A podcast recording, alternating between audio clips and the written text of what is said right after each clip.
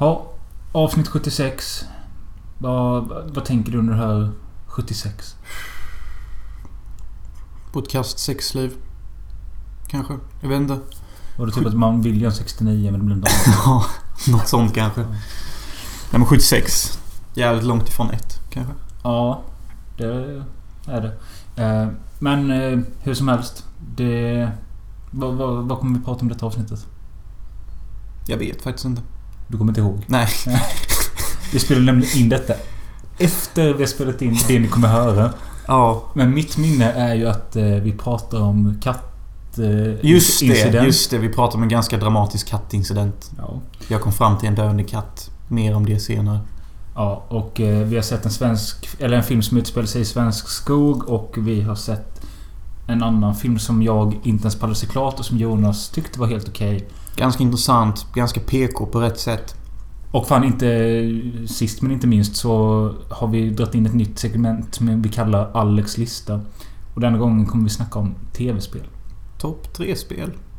Mm. Sjuka val är det. Men... Kick-off. Ja, Christian... Ja, just det. Jag tänkte på det med angående Christian Kjell. Den som gjort vårt intro här. Jag började fundera på om... Jag tror han uttalar Christian Kjell. För att jag såg någon på tv som stavade likadant. Ja, Kjell tror jag nog inte han heter. Alltså. Nej. Är det Kjell? You know what? Potato, tomato, potato. Hur som helst, det är i alla fall Christian Kjell som har gjort introt som vi kör igång nu.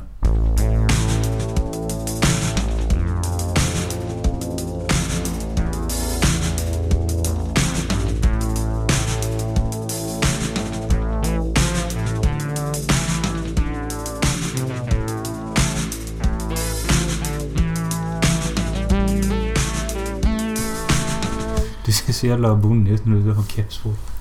Ja. I know. Ja. Vi måste bli bättre på att starta podden. Men det är ju därför vi gör starten efter vi har spelat in. Så är det. Så, det är inte säkert detta är starten om ni lyssnar på detta. Nu.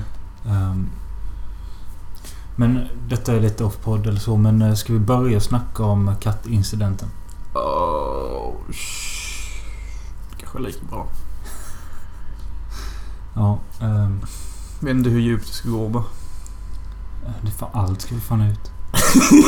Jag vet inte. Nej, men detta kan vara början. Jag tyckte om att du frågade så off-podd och så är det i podd. Ja. Ja. För vi kan lika gärna börja för nu känns det ändå som man får rätt vinkel på det. Ja. Vi kan börja med kattgrejen. Typ. Ja, det vi håller på att svamla om här det är att idag fredag, igår torsdag så jobbade jag i min vanliga jävla gruva och får ett samtal, vilket jag brukar aldrig få när jag jobbar för folk. De jag känner brukar inte ringa mig. Ser att det är Jonas, jag svarar med mitt jävla headset. Det tar tid innan det kopplar.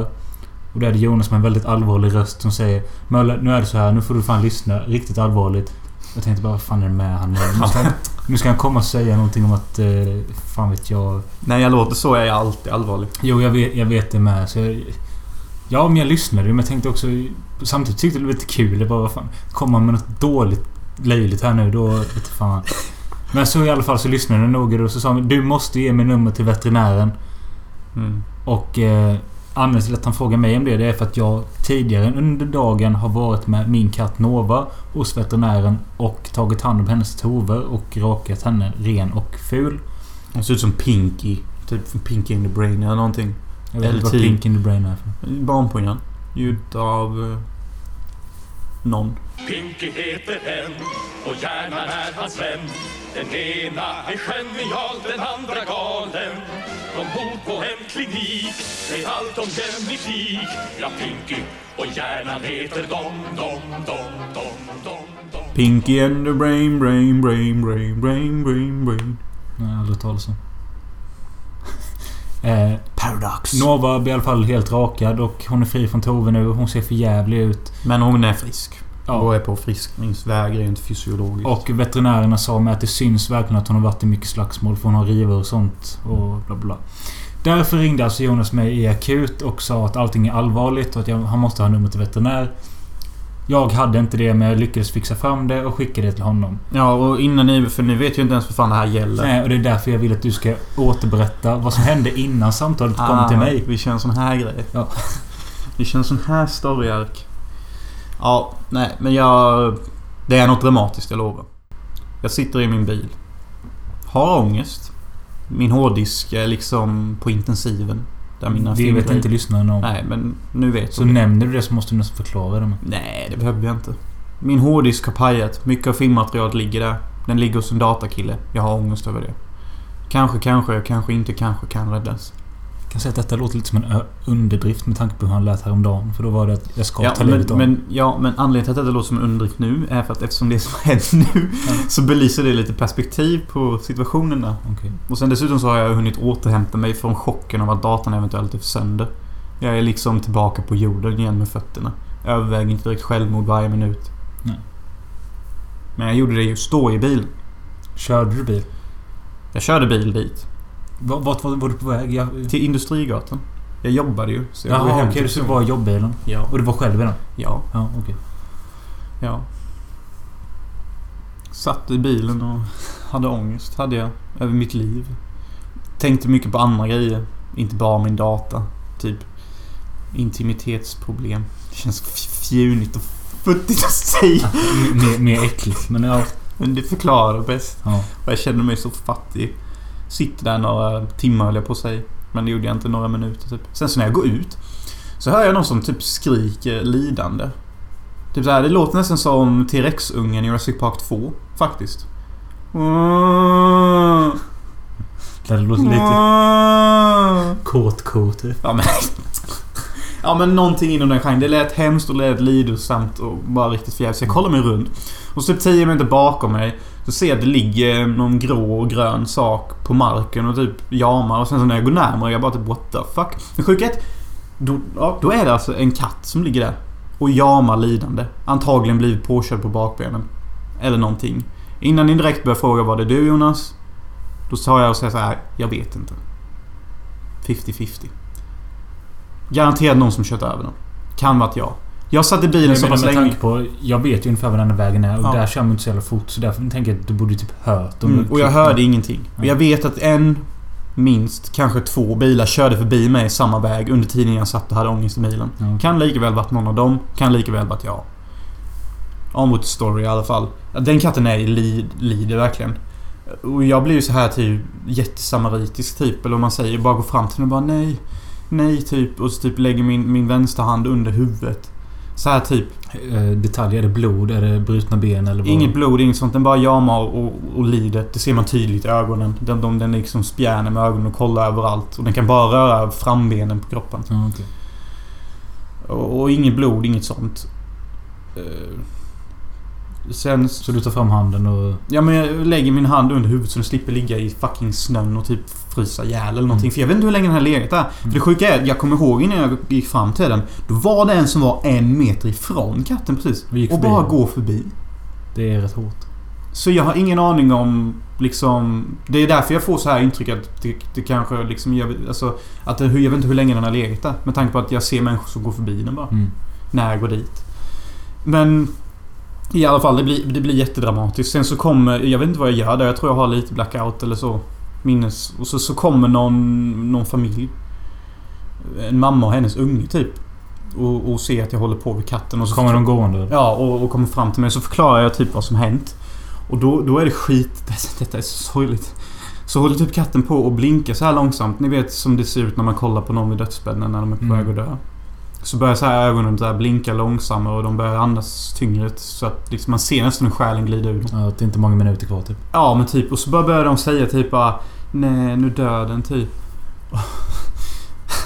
Ja, jag är aspatetisk då, men jag börjar lipa som fan. Gör du nu igen? Nej, det gör jag inte.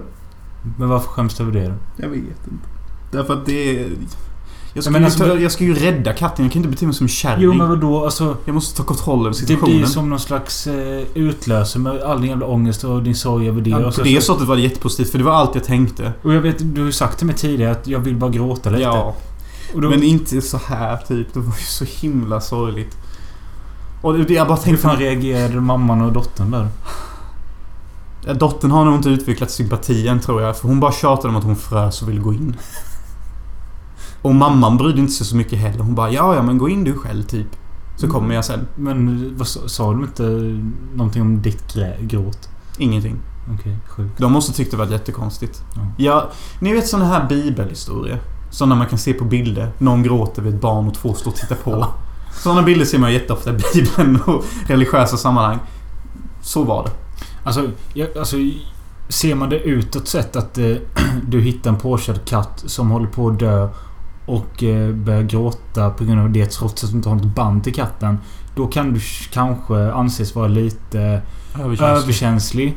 Även om du är en sån här djurens rättmänniska. Men med tanke på att jag vet din bakgrund den senaste veckan, så förstår jag att det kan komma en sån naturlig reaktion.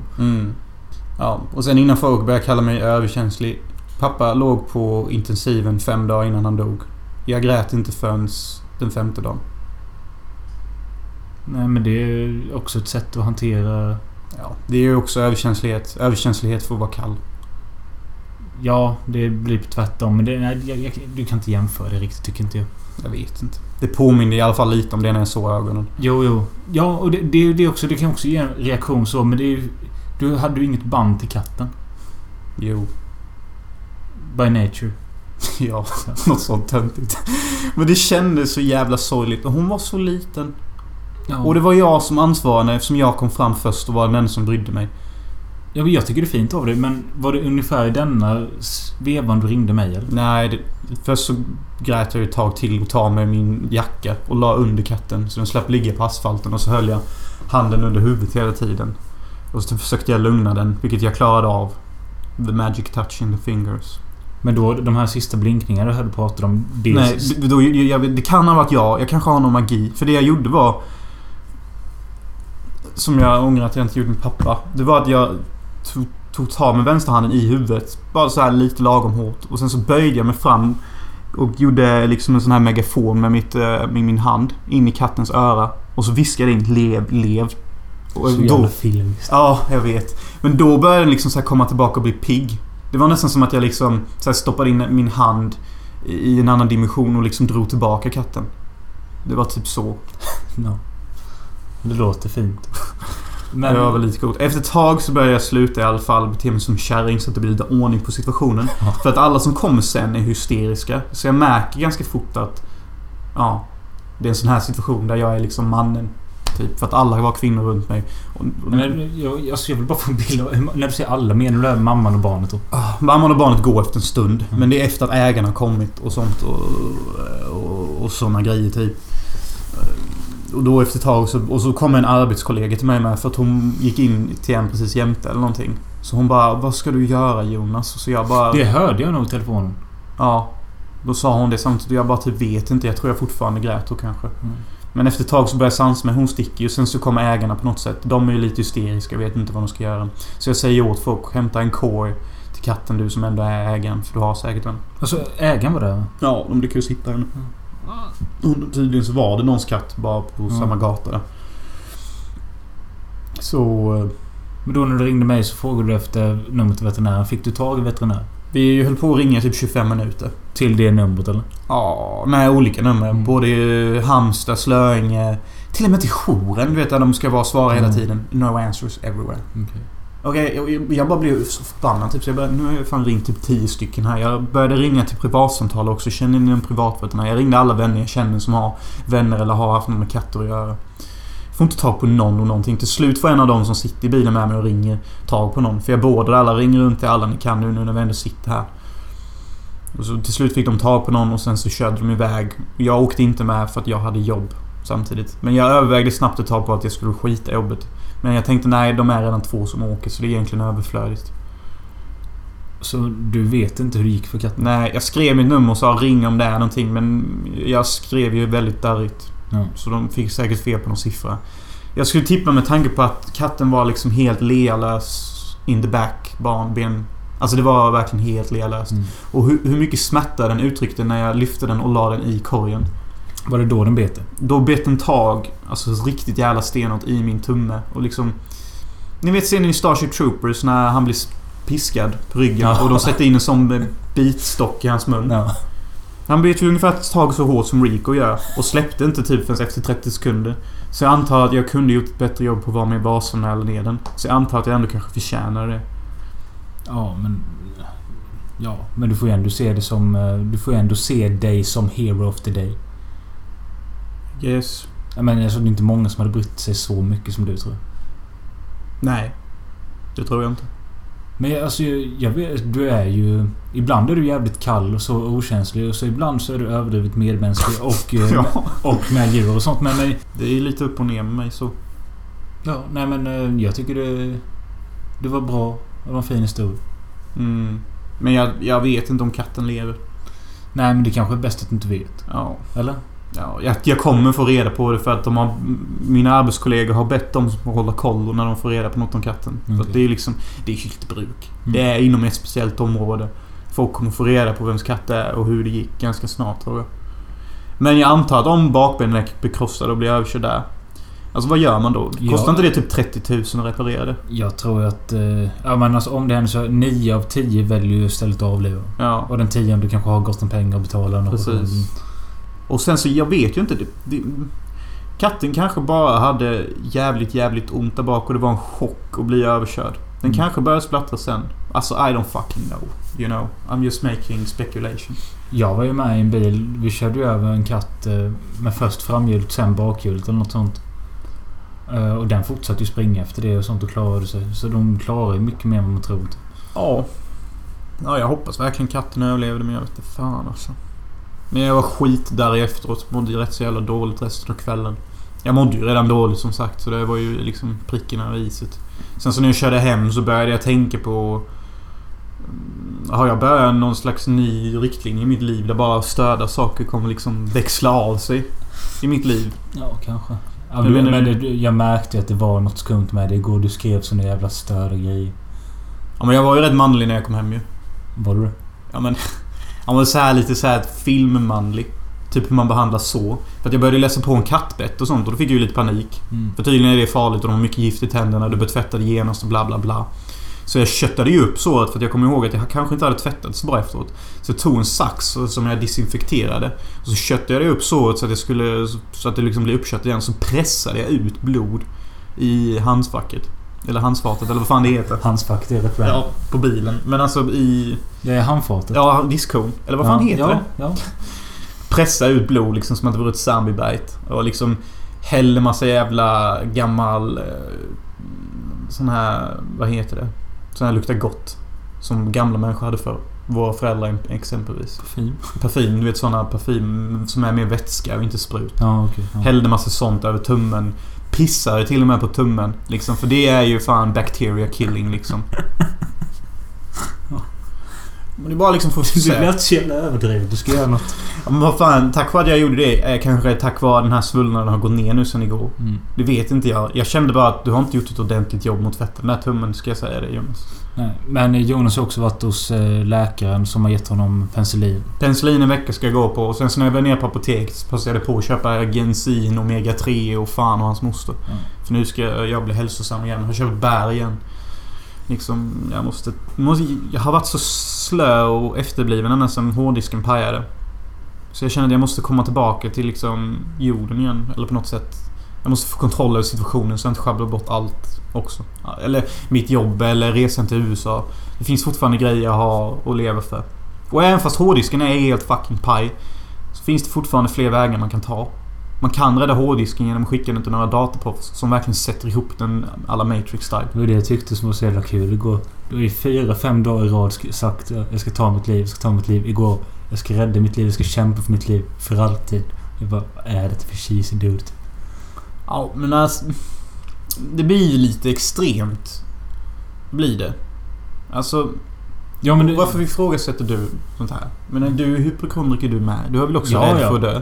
Ja, men det var inte det det handlade om. Vad handlade det om?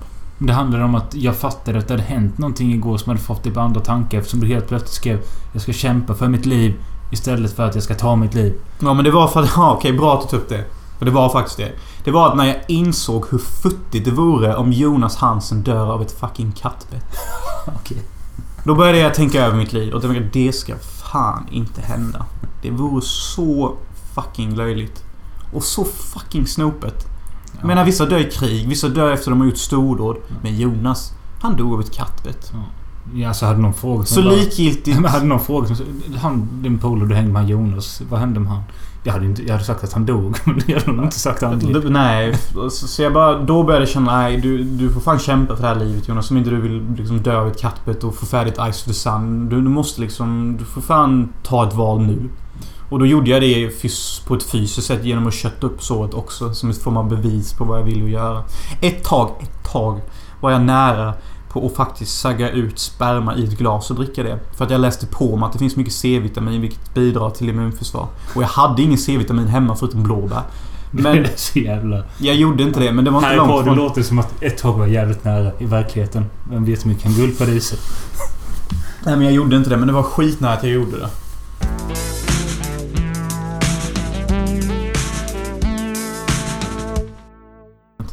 Vad är det nya ämnet då, eller? Nej, ämne. Men vi kommer från och med nu. Eller förr hade vi en grej som heter Dagens Lista. Jag har själv bestämt att nu kommer detta heta Alex Lista. Okay. Alex är en polare och även en Patreon-stödjare av podden. Fast på senare tid har han ju utvecklat alkoholism. Han dricker lite väl mycket kanske. Och han blir ju... Han blir as-sepfull, men han är ju inte värre än Joel. Joel blir ju mean drunk. Alex blir ju soft drunk. Ja, Joel blir mer aggressiv och otrevlig. Alex blir mer retard och kompost. I alla fall, den här killen Alex då, han har donerat $10 till vår podd. Och då önskade han dels några filmer han ville att vi skulle ta oss och se och prata om. En av dem kommer vi prata om lite senare i detta avsnittet. Men så sa han att jag vill verkligen att ni inför Dagens Lista igen, som ni hade i några avsnitt för länge sedan. Och ja, det är liksom inte något stort arbete, så varför ska vi inte göra det, tänker jag.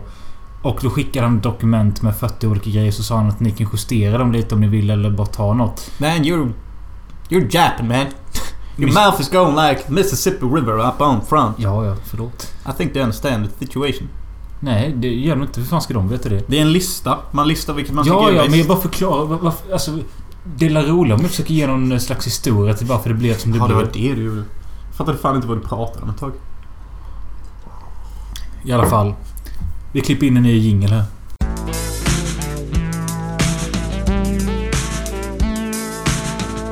Alex Lista! Och idag vill Alex att vi ska lista topp 3 spelen. Det tycker jag är skitkul. Det gör jag faktiskt. Alltså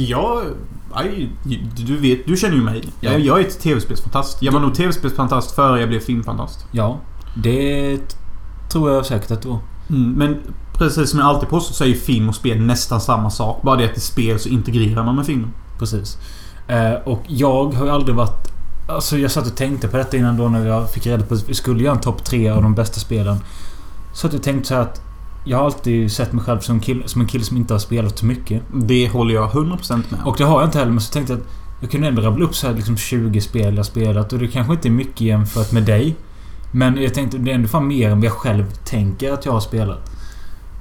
Poäng på poäng.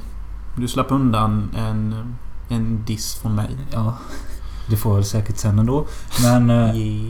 Så satt jag också funderade på att det finns inget specifikt i hans topp 3 spel utan för jag satt, men tänker du säga Trivial Pursuit på plats 3, då får du fan nästan gå ut. Nej, men det får ju vara mer alltså, elektroniska spel. Vad jag menar att jag gjorde det på det här sättet att jag gjorde min lista efter de topp 3 spelen jag haft mest roligt med. Så tänkte jag med faktiskt.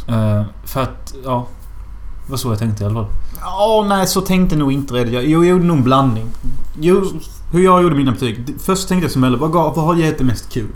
Men sen så tänkte jag också, ja men vad har gett det mest liksom, inspiration? Ja. Så det var de två jag vägde mest. Vilket gav det roligt först, men vilket gav det mest inspiration liksom. Vilket gav mest kan man ju nästan säga. På min plats nummer 3. Du börjar alltså? Ja, det gör jag nu. På min plats nummer 3 så får vi, jag kommer inte ihåg när spelet kom, kanske 2003-2004. Det är i alla fall Tony Hawk's Underground 1 och 2. På Xbox. Det är så jävla typical de som har skatat i periodiskt i det. Ja, det är det faktiskt. Det är så kliché. Men anledningen till att jag valde detta, spelet i sig är ganska kul. Men det var ju det, när jag tänker tillbaka på den perioden, så satt vi alltid hos min polare i Kinnared, och det var precis, jag hade börjat snusa, men min mamma visste inte om det, men hans mamma visste om det, så hemma hos honom så kunde vi alltid snusa, plus att vi fick alltid snus av hans storebror. Ja, soft. Så vi snusade, och så åt vi alltid chips, vet jag, snus, chips och det Tony Hawk, och jag kunde vara den hela sommar, typ varenda dag, så satt vi där och det var så jävla kul. Och ibland var det någon kille med, men vi var ju så jävla grymma så vi knäckte allt. I mean, the nostalgia moment. Ja, det kommer vara mer sån typ. Nej, men jag förstår det spelet, och det är väl klart att det är hemma där om man känner så. Och jag laddade ner detta Tony Hawk's Underground till data för ett tag sedan, och för det första så går det knappt att spela på data, det är helt efterblivet med kontrollerna, och för det andra så är det inte alls kul utan att spela med någon. Mm. Jag tror också det är väl ett av de Tony Hawk's som var mest prisat också, och är fortfarande, va? Ja. Jag för mig har några spelminnen av det. Typ kanske någon typ 2-3 gånger så någon spelade. Jag vet ju vad det är och känner till det. Ja, mitt plats nummer 3. Can you guess it? Nej. Nej, men det är Deadly Premonition. Also known as Twin Peaks, the video game. Ja. Därför att det är i princip... det är typ Twin Peaks fast det är satt i tv-spelsformat. Ja. Man är liksom man spelar en agent. Mycket likt Dale Cooper. Fast han är inte lik Dale Cooper. Den man spelar här heter Francis York Morgan, och han är liksom schizofren och en extrem diva. Jo, men det som är likt är ju att han har kostym, han är svarthårig, och man hör mycket hans egna tankar och han pratar mycket som sig själv. Men istället för Diane så pratar han med någon som heter Zach. Ja. Och den pratar han med throughout the entire game, även framför folk. Han kan bara vända sig lite så bara, what do you think, Zach? Should we trust these people? Och så ser man att de lyssnar och hör, men ingen vågar typ fråga honom om det. De säger typ så här ibland bara, I trust you. De typ säger typ bara, jag frågar inte dig om din säkerhet, varför frågar du mig om detta? Typ ibland tar folk upp det. Men det är det jag älskar med spelet. Det är många konstiga grejer som folk behandlar som normalitet, precis som i serien. Det är massa sådana grejer. Alltså referenserna är endless typ. De är i en liten by. Det är en flicka, är ung, som har blivit mördad. Ja, alltså jag har ju också spelat det. Det är ju väldigt likt. Och anledningen till den här på plats nummer 3 är för att det är inte så mycket spelet i sig som gör att jag gillar det. Alltså själva spelet och spela gubben. Utan det är för att det är mest cutscenes. Alltså slår man ihop alla cutscenes så är det typ 24 timmar. Det är nästan som en hel säsong. Och det är skitbra dialog. Alla Twin Peaks och storyn tar en på såna djupa delar liksom. När man kommer fram till slutet är man helt uttömd. Man trodde aldrig storyn skulle ta den riktningen. Det är bara surprise och de mänskliga banden tar en jättefin spel. Jag har ju bara sett dig spela och själv spelat. Jag har spelat i 3 timmar eller något sånt. Men de som har spelat och gillar det, de fattar ju och älskar det. Men jag fattar varför folk blir rädda för det. För att det här spelet kom 2010 någon gång. Eller 2012. Men det ser ut som det kom 2001. Ja, grafiken är ju inte... Grafiken är typ PlayStation 1. Ja. Och det får man bara svälja. Det är bara att acceptera. Den här spelet är gjort på budget eller någonting. Och kontrollen är åt helvete. Folk säger att det går inte att sikta, man kan inte springa. Och gubben ser ut som han åker skridskor när han går. Och massa sådana här problem som bara liksom, det förstör nästan allt. Men storyn är så jävla värde tycker jag. Och jag hade inget problem med kontrollerna. Jag är ingen sån som klagar på det. Jag klagar mer på att jag har inte lärt mig anpassa mig efter kontrollsystemet. Jag är mer den typen, skyller på mig själv. Så därför hamnar den på plats 3. Det är ett skitbra spel, 5 av 5, 10 av 10. Fuck you in the butt. Ja, min nummer 2 är ett spel. Detta kanske kommer låta lite konstigt, men är det Heroes of Might and Magic 5? Nej, spelet du syftar på är Heroes of Might and Magic 3, som jag inte har med på min lista, men jag tycker det är ett kul spel. Honorable mention. Det här, nummer 2, är ett spel jag egentligen tycker är skittråkigt. Fan. Men så tänkte jag på det att jävlar vad jag spenderat timmar och haft kul med det, och det är Crossfire. Tjena. Det är en CS-kopia som finns på online. Där alla vapen ser ut som julgranar. Ja, typ. För att det har kommit så långt i sin... fas, så att alla känner behovet av customization, sina egna M4. Så finns inget vapen som ser ut som ett vanligt vapen. Alla har alltid massa jävla G-tags på sig eller någonting. Och de är köpta med riktiga pengar. Ja, och det ser för jävligt ut. Det ser ut som en massa 12-åringar som bara leker typ. Och det är typ det man spelar mot också. Arga 12-åringar som bara man förlorar mot. Ja, för de är såna Ibermasters. Men under den tiden när vi spelade som mest, typ när jag gick i nian och första året gymnasiet, det var faktiskt kul. Då var det kul för att vi var så många. Vi hade en klan och vi var på rankningen i Sverige. Och vi pratade med varandra och chattade hela tiden. Ja, vi brukade ju spela vår klass mellan, ja, på olika hörn i Sverige. Ja, och det tyckte jag var kul. Och när jag och Baggen alltid lanade ihop och söp oss fulla och spelade samtidigt. Och det var skitkul. He's getting a bit teary. Nej, det blir jag fan inte.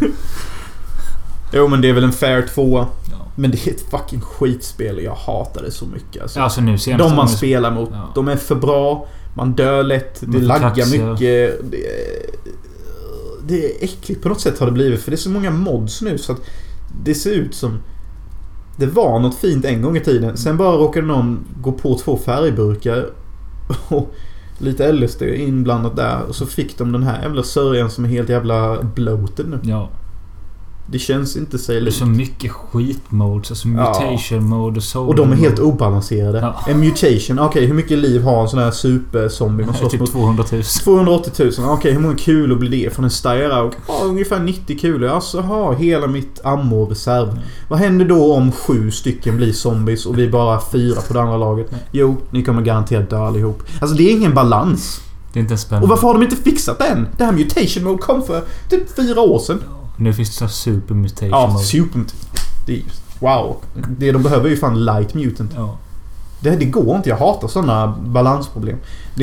Call of Duty Zombies, de har samma balansproblem med det. De zombiebanorna är för fucking svåra. Varför sänker de inte svårighetsgraden? Förstår inte vad... Oh. Din 2. Min 2. Och jag ska ge anledningen först. Nästan allt Jonas tycker är häftigt, coolt, sexigt, intressant, spännande och är en del av hans extrema sidointressen och djup i såna här alternativa grejer kan man finna i det här spelet. Perfect Dark. Ja. Yeah. You knew it, motherfucker. Nej, men i princip varenda jävla specialintresse jag har kommer från det spelet. Det väckte allting som är ungefär jag. Gjort till Nintendo 64. År 2000.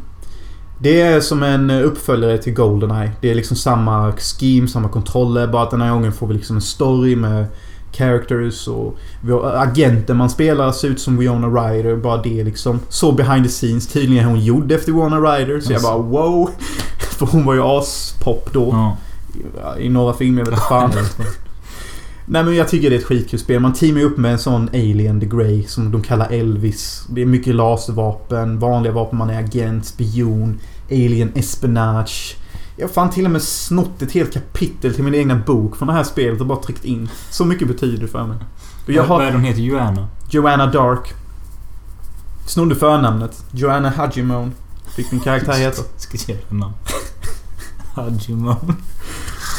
Oh. Joanna Hajimon. Nej, men jag har kanske sett någonting från spelet någon gång, men jag vill veta en sjuk grej. Jag tillhör ju eliten och vill veta varför. Jag är en av de få personer, säkerligen bara 10 pass kanske på hela jorden, som har klarat detta spelet på den högsta svårighetsgraden.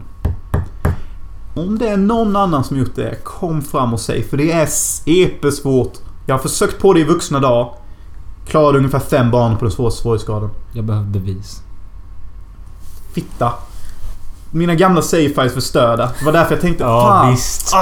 För vet du vad man får när man klarar allt på den svåra svårighetsgraden? Då får man en skitrolig bana där man kan spela såna utomjordingar som slåss mot andra utomjordingar. Och den banan kallas War. Och man bara, det är liksom som en...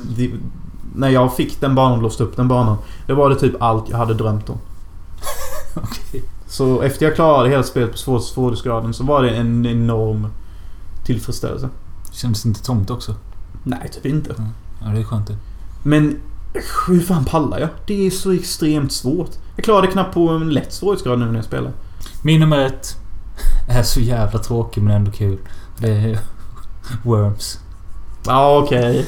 Ja, men kul. Ja, men det är för att det funkar typ alltid oavsett vem man spelar med. Och det har gett mig många roliga timmar. Oftast med dig. Mm. Och, jag har också haft skitmånga roliga timmar med det. Men jag hade ju Armageddon på 64 som jag brukade spela med polare också. Och sen då senare med det World Party. Ja, vad fan, det heter ju något annat med ju. Ja, det har så många olika namn. Men det roligaste är ju att leka runt med ninjarepet och hoppa runt och göra tricks typ.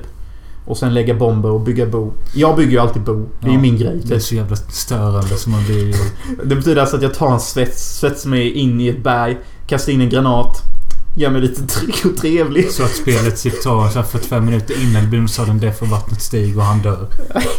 Så förhåller jag mig kanske till airstrikes eller ber någon annan kille på utsidan gör lite fula moves.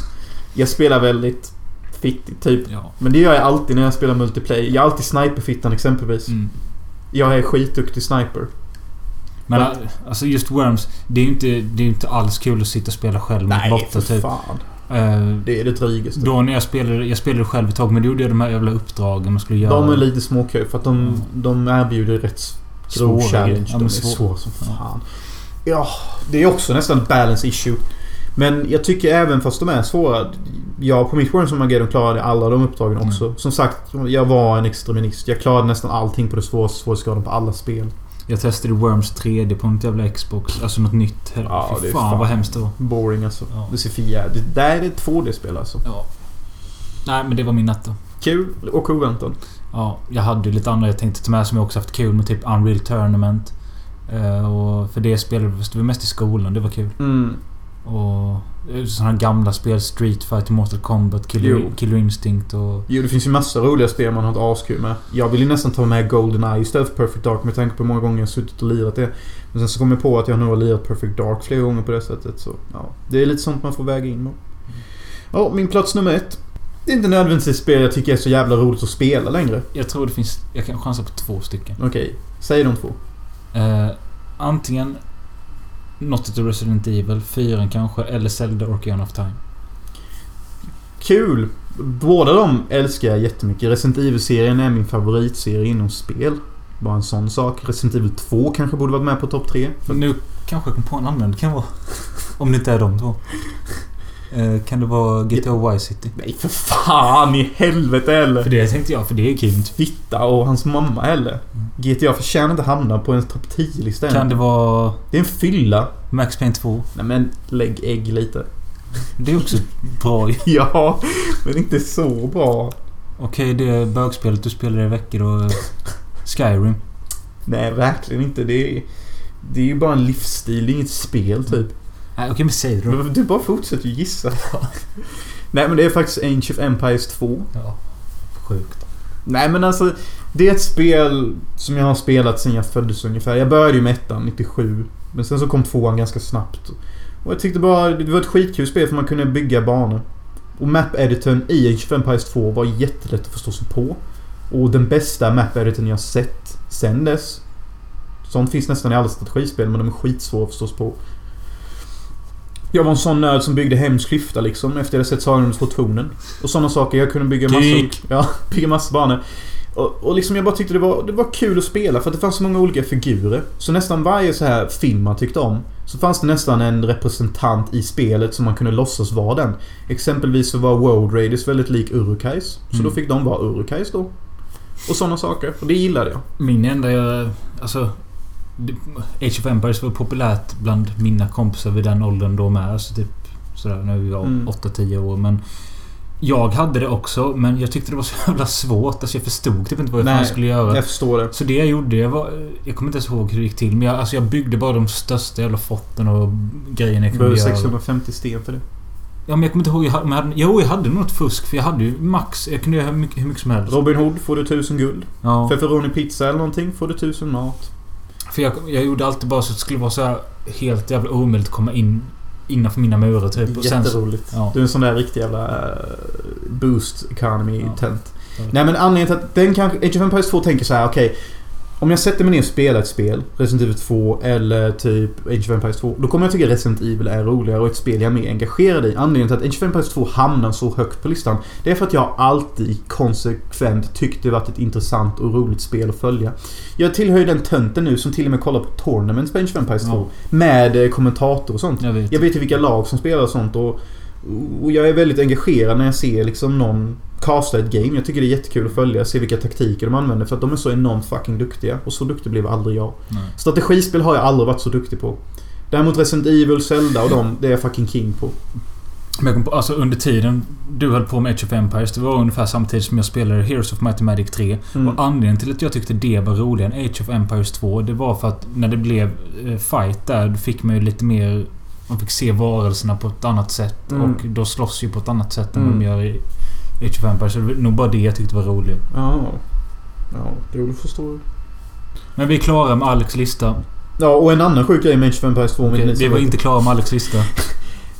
Det är inte fortfarande, det kommer add-ons till det spelet. Det visar ju bara vilken jävla kärlek det finns för sådana som mig. Rätt sjukt. Det är alltså 20 år efter det kom. Och det är liksom add-ons till det spelet. Alltså samma grafikmotor, samma allt. Men fan sitter och gör det typ. Nej, det är ju, fanbasen är så stark. Och jag undrar hur länge den kommer vara så stark. Den senaste add-onen kom förra året. Hur många nya Age of Empires finns det? Finns bara ett. Och sen finns det väl några spin-offs. Och så finns det bara en 3. Men det är typ ingen som diggar det. Och jag tyckte inte heller om det. Och det kommer snart till Age of Empires 4. Och jag vet inte fan om det kommer vara bra. Alla gillar ju tvåan. Det är ju liksom det perfekta strategispelet. Du kan liksom inte go wrong med det. Nej.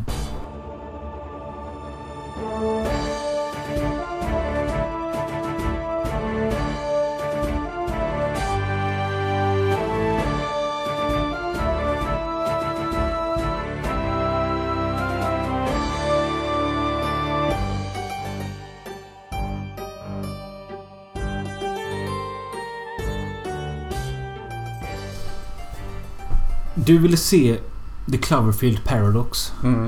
Jag sa till dig, jag vill inte se den.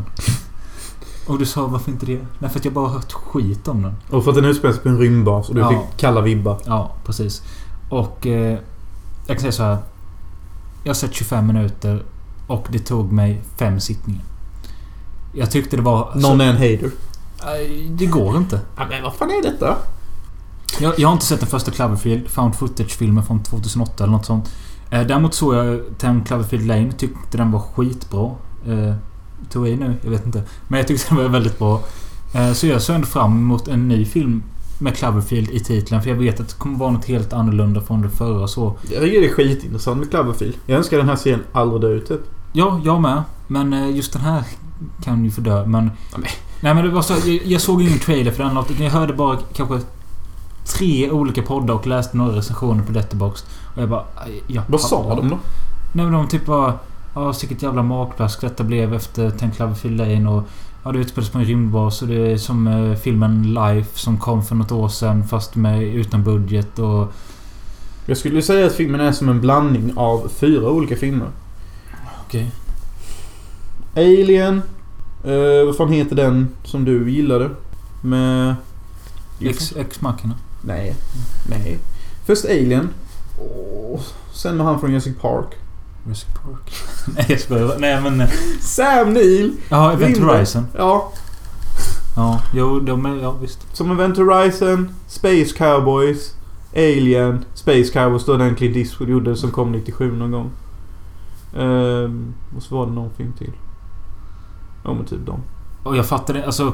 Okej, jag var ju inte fair mot filmen med tanke på att jag gick in med en dålig inställning mot den. Men jag fick ju liksom... Jag fick ju ingenting att motbevisa för att förtexterna var hur sega och det var en dålig jävla låt som störde mig och... Det make inte så mycket sens. Även jag som sett filmen fattar fan typ inte riktigt vad det är för poäng du försöker få fram. Poängen jag hör är, jag hatar... Jag tycker inte om det här, det funkar inte för mig. Det tilltalar inte mig. Nej. Det är vad du säger. Ja, typ. Det är väl det jag försöker sätta ord på vad det är som inte tilltalas av. Men jag kan kanske berätta vad jag tilltalas av. Fredrik Söller. Ja, det var därför jag kände igen honom. Schmitt, ja, Fredrik Söller. Men du vet han Volkov, han ryssen eller vad han var. Ja. Var inte det han den där svenska från Grotesco? Nej, men det däremot tror jag att det var den norska från något annat. Ja. Jag kände igen han jävligt mycket. Jag tyckte han var så lik, du vet han. Ja, jag vet om det, men det är inte han. Nej, okej. Jag tänkte bara, han började med det här nu, fan vad tungt. Nej, men jag gillar denna filmen som fan. Alltså, själva idén och hur de har gjort. Vad är den handlar om? Vad gör de på rymdbasen? De ska hitta de ska fånga en energistråle från någon annan dimension, bla bla bla. Ja, där, I'm out. Jo, men... Så här tänkte jag när jag såg den. Jag har ju läst på, så jag kan ju sån här alternativ skit. Men jag tänkte också när jag såg under filmen, är det viktigt att man förstår sig på vad fan det är de säger till varandra? Jag kan inte riktigt svara på det, jag som ändå har ett hum. Jag tyckte det var krångligt att förstå alla termer, men jag fattade ju vad de försökte göra och vilka paradoxer och dimensioner och vad som kunde hända och bla bla bla. Men de ska hitta oändlig energi genom en stråle de ska ladda via den rymdbasen. När de gör det här så finns det risk att man öppnar portalet till alla möjliga sorters dimensioner. Plus att man kan skicka sig själv över hela rymden. För att man liksom, precis som i Event Horizon, böjer universum. Okay. För att liksom kunna i princip teleportera sig och inte... Ja. Och sen går någonting fel. Ja, i princip det säger nu händer nu. De skeppas någonstans långt ut i rymden. Ingen har någon aning om. Jorden är borta. Förstörde de jorden? Man vet ingenting. Och där tycker jag filmen är som bäst. Just i det ögonblicket där de får den här strålen. De lyckas få förnybar energi i all oändlighet. Blam, någonting händer. Saker går sönder. Och rymdstationen känns som den ska explodera. När de kollar runt sig. Vad fan är jorden? Vad fan är jorden? Och jag bara tyckte det var sån skön panikkänsla. Det är verkligen helt jävla hopplöst. Vad fan är planeten?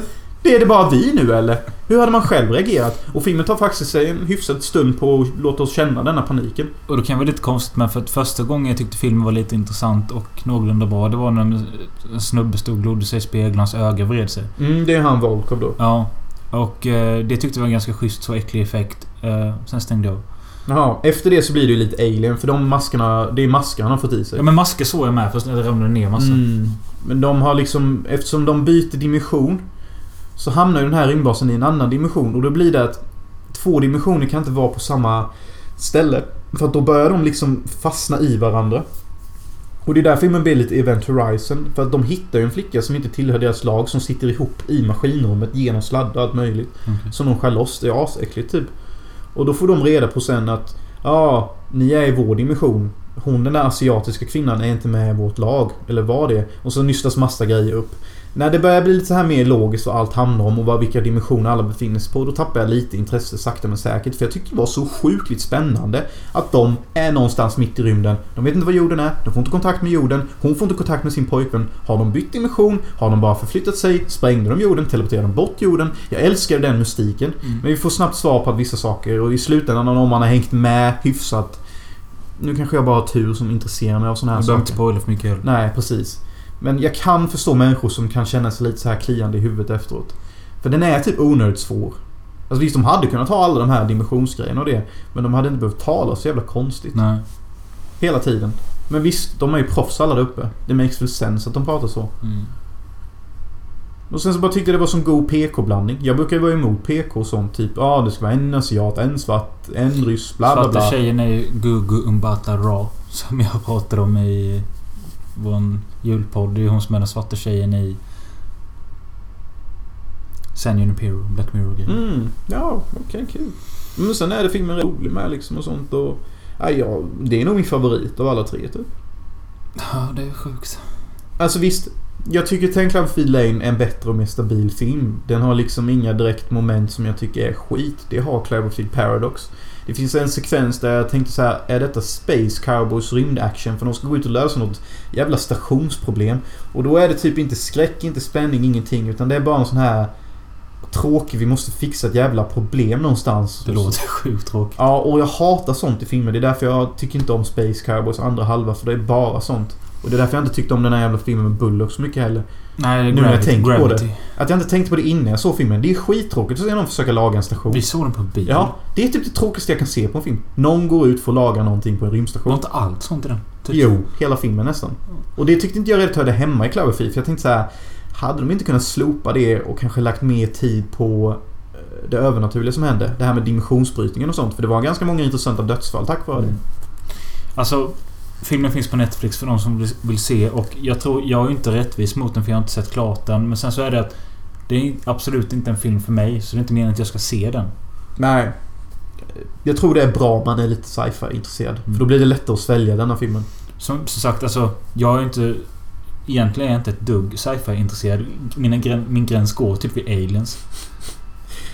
Ja, men vilket är kul, för att de är i princip jävligt grundade i vår verklighet. Men de är klädda som Vietnamsoldater, de är klädda i vanliga skjortor. De snackar som vanligt folk. Typ. Precis, det är därför folk gillar den serien mycket. Precis, det är nog, jag tror, ett problem många har när de gör sci-fi. Att de tror att alla måste prata så jävla underligt och vara så jävla underligt klädda typ. Det är många som alltid går den vägen. Som har så jävla termer. Ja, THX 137 ska till BG. Men så sånt har inte jag svårt när jag hör folk prata om. För jag fattar att de menar väl en alternativ skiftnyckel eller någonting. Ja. Det är above my pay grade, I don't need to fucking care. Det jag lyssnar på när de pratar om sånt, det är att hur är deras känslor med? Är han hektisk när han hjälper honom med råd? Ja, jag är så insiktsfull och smart. Ja, käften. Nej, men du är det. Du visste att det var det. Du visste att det skulle försöka framstå som intellektuell och smart. Nej, men du är ju det. Alltså, du kan ju se förbi mina problem med de här filmerna. Därför kan du också uppskatta det. Så du är hats off. Jaha, vänta. Nu är jag förvirrad här. Känns som du dissar mig. Sen så gör du en snabb 180-graders sväng till att hedra mig. Nej. Jag hänger inte med här. Men I'm gonna let it slide. Mm, bra. Eller vill du säga något betyg eller något? Nej, 3-5 typ.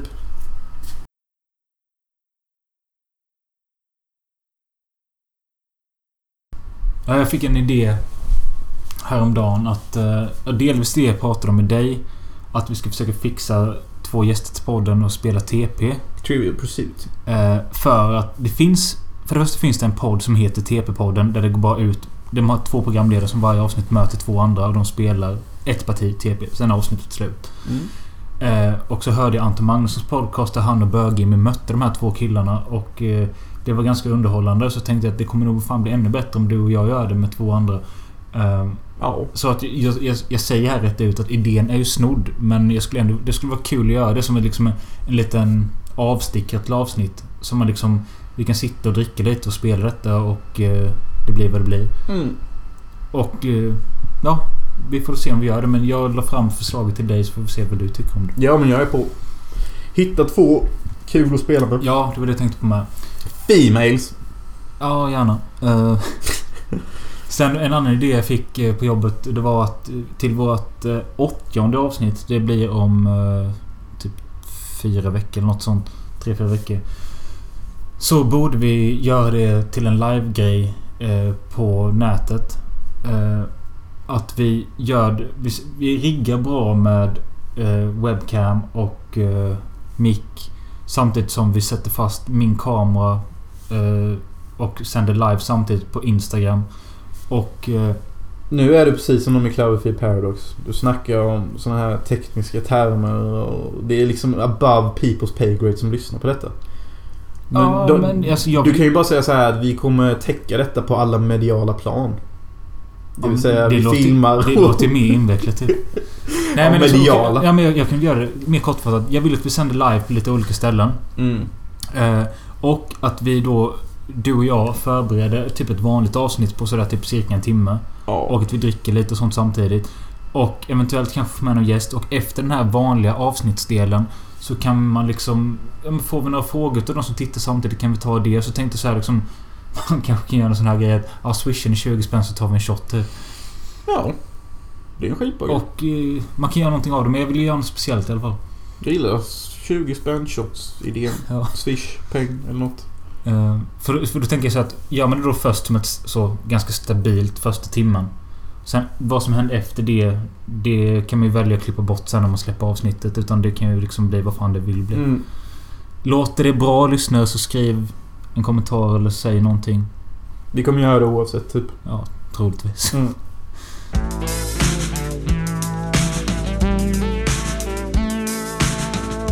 Vi fick som sagt ett önskemål av Alex också, som donerade $10 till podden, att se en film. Och han skrev några förslag och sen så skrev jag att ja, vi får se, det låter sådär typ.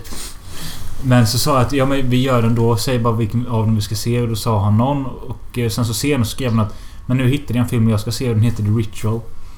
Och så sa jag bara fan vad sjukt, för den har jag och Jonas pratat om att vi ska se ändå, då tar vi den.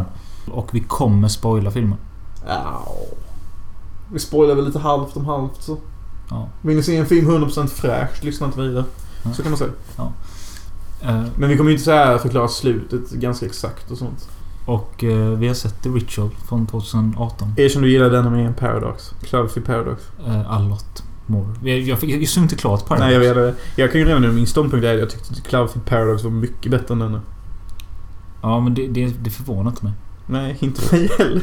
Men The Ritual handlar om ett grabbgäng som varje år åker till något ställe på semester, eller de ska uppleva saker varje år. Och så gör de alltid något bögigt, för att de tycker tydligen den bästa idén är att hajka någonstans.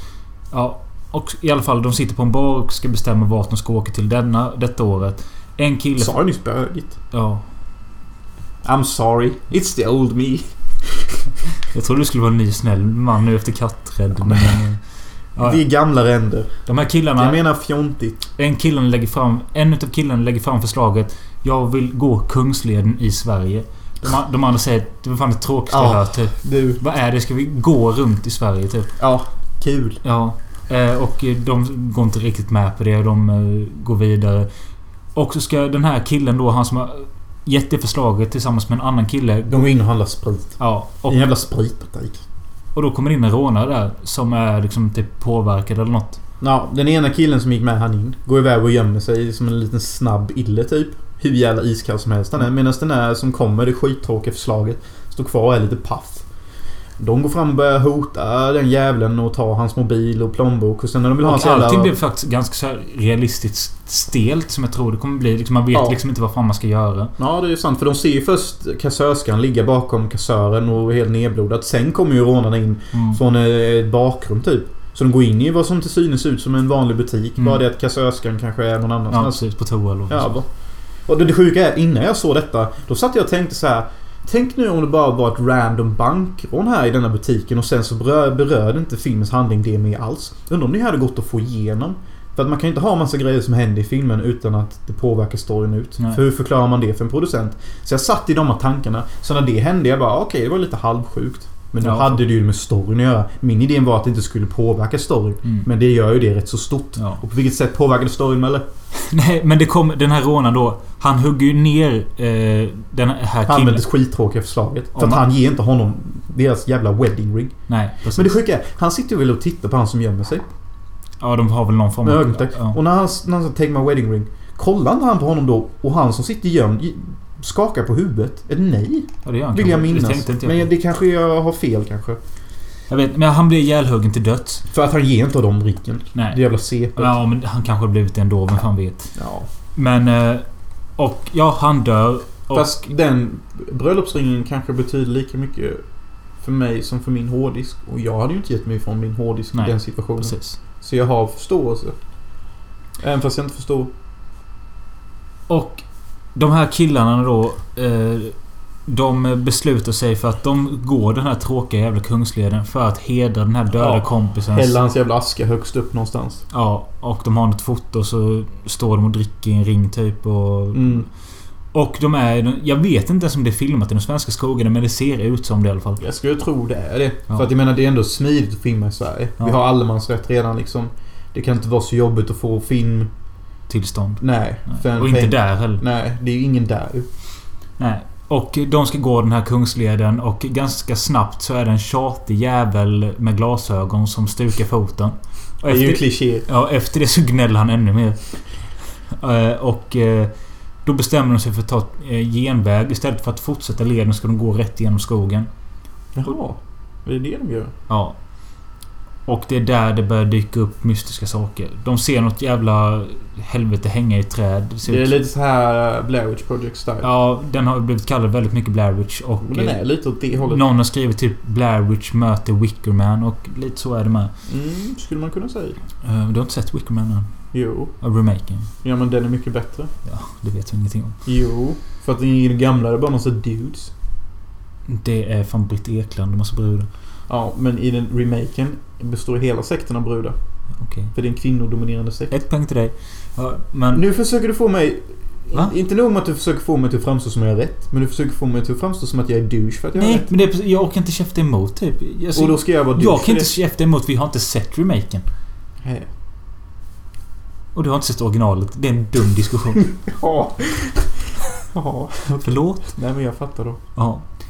Och det händer skumma grejer och det blir värre och värre. Och om de hittar en stuga och beslutar sig för att sova där över natten. Och under den natten så händer det skeva grejer och de drömmer. Och killen som var med i butiken i början av filmen där polaren dog drömmer och får visioner av den här kvällen då han kunde gjort någonting. Han skyller ju jävligt mycket på sig själv att han borde gått in och gjort något innan hans kompis blir ihjälhuggen. Det här är rätt så igenkänningsbart. Man kanske inte kan relatera till honom, men man kan ju definitivt förstå sig på ångesten han känner efter. Ja. Jag hade nog tagit 100% ansvar. En sak jag inte kan köpa, det är hur fittig hans jävla polare. Vadå? Han nästan rätt ut sig bara, ja men du vet, du kunde gjort någonting faktiskt. Och, alltså, man men just när jag såg den scenen så jag förstår att han sa det. Jag hade säkert tänkt så om någon annan. Ja, nej, jag kunde inte sätta mig in. Alltså, jag tyckte bara en jävla fitta upp som förspöret. Jo, det var ju lite fittigt sagt, men jag kan ju inte frångå det faktum att han kanske hade en poäng. Och det är just en sån här grej som gör filmen intressant. Typ, för det är lite av en sån diskussionsgrej typ. För det är ingen som direkt vet typ. Nej, nej. Det är sant. En film... Fan, jag stammar som Alex Schulman typ. Men en film jag också började tänka på när man hör med ljuden i skogen och de tittar upp och de ser att det rör sig saker upp i träden. Ja, det är ganska kusligt. Ja, det är läskigt. Och jag började tänka på den här... fan heter den? Resolution. Mm. För där ser de också något jävla väsen ute i skogen som bara låter. Man får aldrig riktigt se vad det är. Mm. Man får dock se vad det är i den här filmen. Och ganska innovativt och intressant. Ja, det är som en blandning av en älg och den där ängeldemonen i Hellboy 2. Nu har ju inte kanske så många sett den, men det ser nästan ut som ett monster kombinerat med en vanlig älg typ. Ett form av demonmonster. Ja. Ett vackert demonmonster kombinerat med en stor älg med starka ryggradsben typ. Ja. Ganska coolt, ganska häftigt faktiskt. Funkar jävligt bra. Det var då jag tyckte filmen äntligen började kicka igång lite. För att jag började tycka att filmen blev så jävla dryg. Typ jag skulle bara gå runt i den här skogen och bara se en massa tecken och vissa dör där och där. Och dessutom tycker jag inte karaktärerna är så intressanta. Det är 4 vanliga blokes som gillar att dricka typ. Ja, de var inte så jätteroliga. Visst, det är meningen antar jag. För att man ska få mer realistisk känsla. Man ska kunna relatera till dem i gänget. Den ena är lite snyggare än den andra. Den andra är mer målmedveten. Den andra är mer gnällig. Den andra är mer hopplös. Den andra är mer blatte. Ursäkta. Jag tycker inte att... Alltså, jag tycker inte det var tråkigt med att det var ett monster. Alltså, hellre att det var ett monster än någon jävla vanlig mördare som sprang runt där. Mm. Men sen kände jag att... Jag vet inte. Det är ju, jag vet inte vad jag tyckte om den här jävla sektskogen de kom till. Men precis, jag tyckte det var skittråkigt för då började filmen kännas B på fel sätt. Vet man, nej, det den kändes då det att okej, här har den inget eget längre. Ja, det var nog det.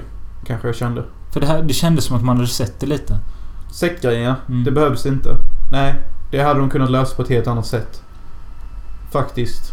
Skitdåligt av filmen. Ska vi döda de som gjorde filmen? Nej, men alltså egentligen jättekul om man av 4 stycken hittar en sekt ute i skogen. Ja visst, men då får ju sekten... En annan film.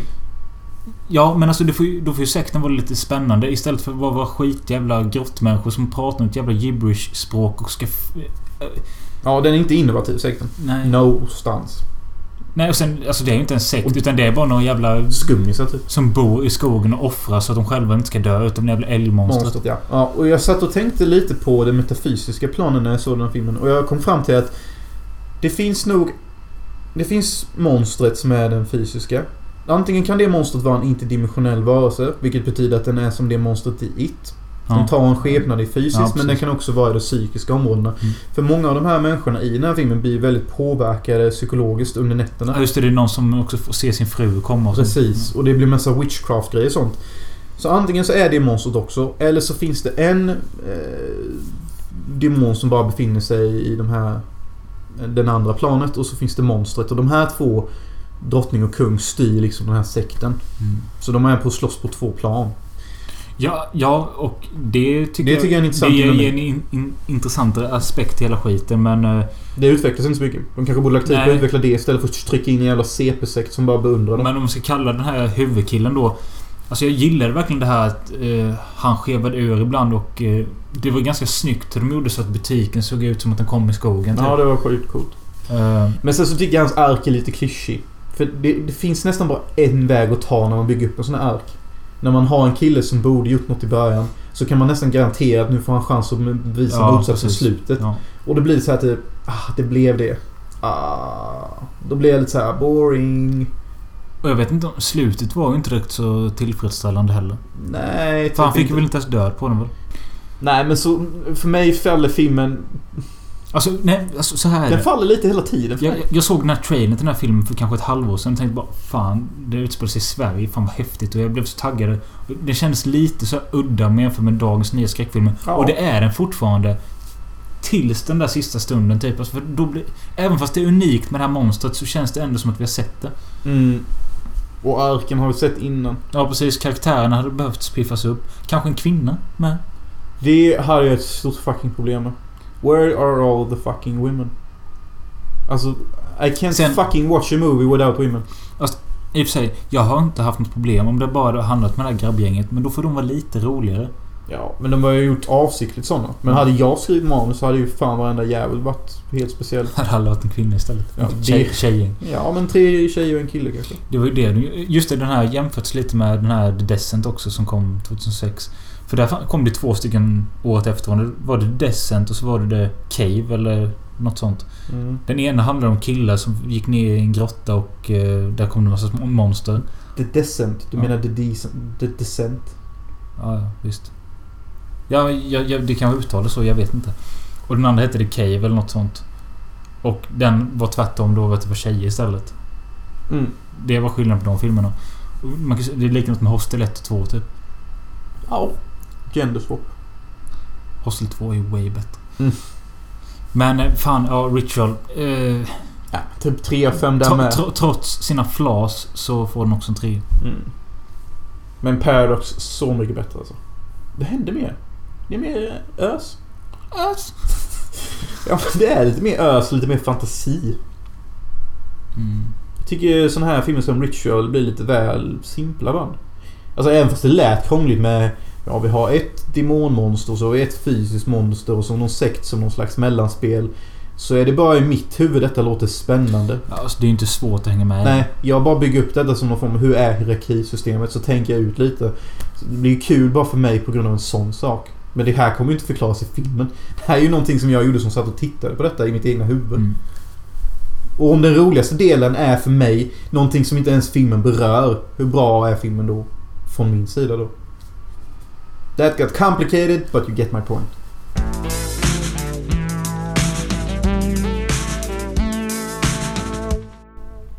Det där var ytterligare ett avsnitt.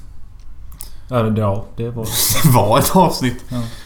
Var det lika sjukt för er som det var för mig? För att jag minns inte det. Ja, jag tyckte det var sådär halvsjukt. Men jag tyckte det blev en bra blandning då. Det blev emotionellt och det blev fint och det blev fult och det blev kul. Och det är typ, jag vill ha sånt. Det ska vara upp och ner liksom. Och vi recenserar vår egen podd som lyssnarna precis har lyssnat på. Ja, det kanske man inte gör egentligen, jag vet inte. Men har du någon god låt att köra här slutet? Take Me Home Tonight. Okej. Med den från filmen eller? Sure. Eddie Money tror jag inte. Ja, men vi kör igång. Hej.